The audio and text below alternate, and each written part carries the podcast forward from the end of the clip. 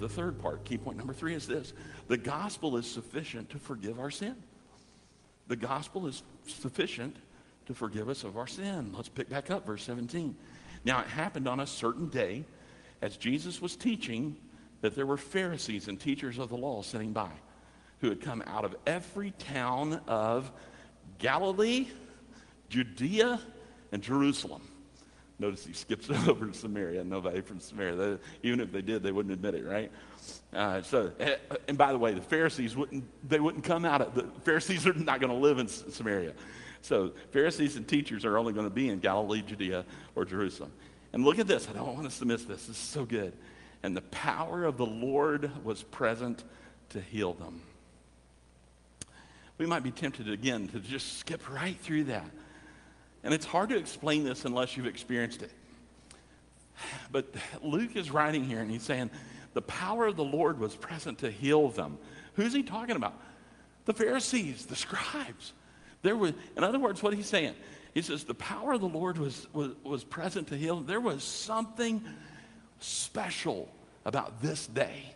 There was a move of God that was unique. There was the Spirit was moving in such a way, and Jesus' words were just penetrating.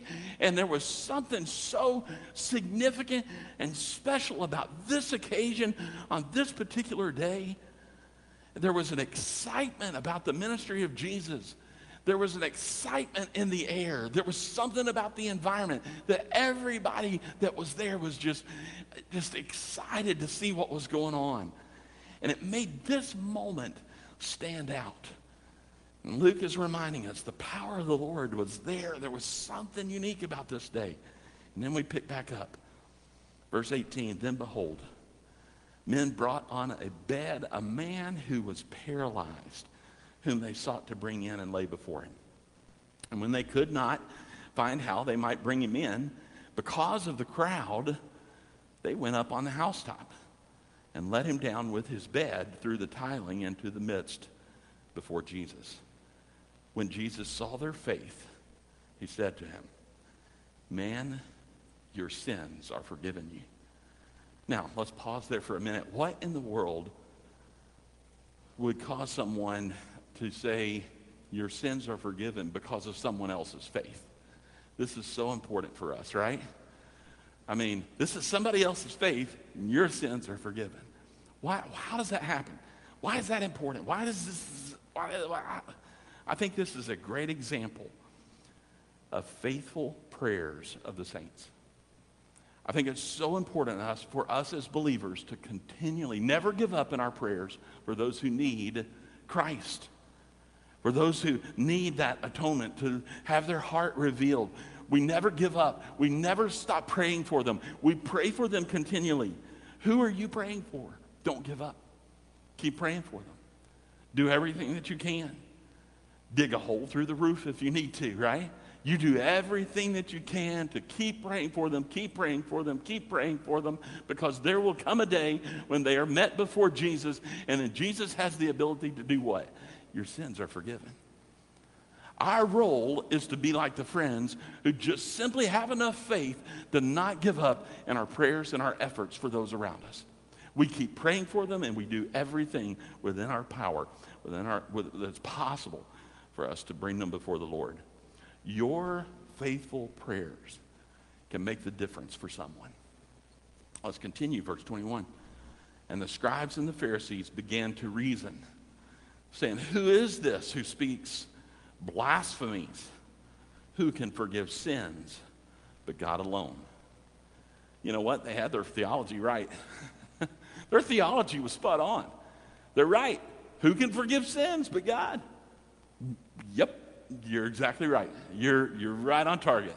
Here, where did they fail? You know, if they're going, only God can forgive sin, they weren't picking up on the fact that Jesus is God. They weren't picking up on it. I mean, the sign, it's all right there. Everything's happening right in front of them. If only God can do this, then what? He must be God.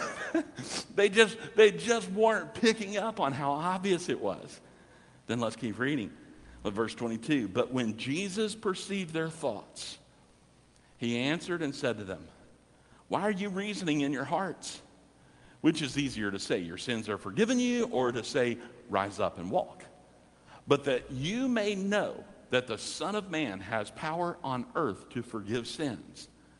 He said to the man who was paralyzed, I say to you, arise, take up your bed, and go to your house.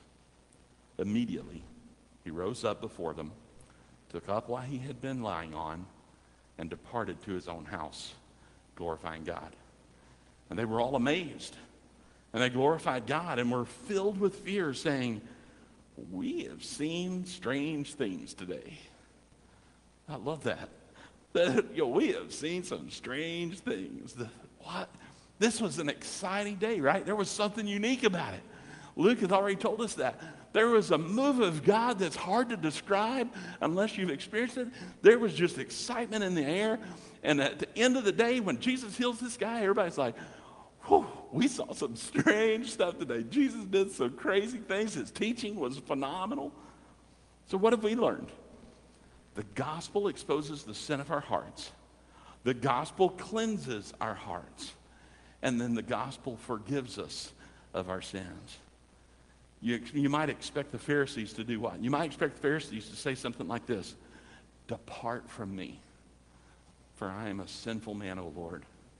They just saw a man who was forgiven of his sins.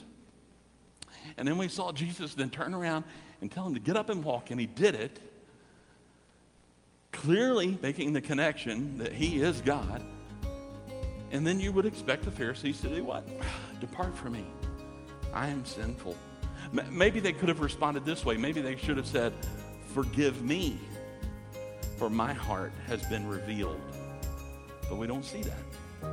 That's not what the Pharisees do.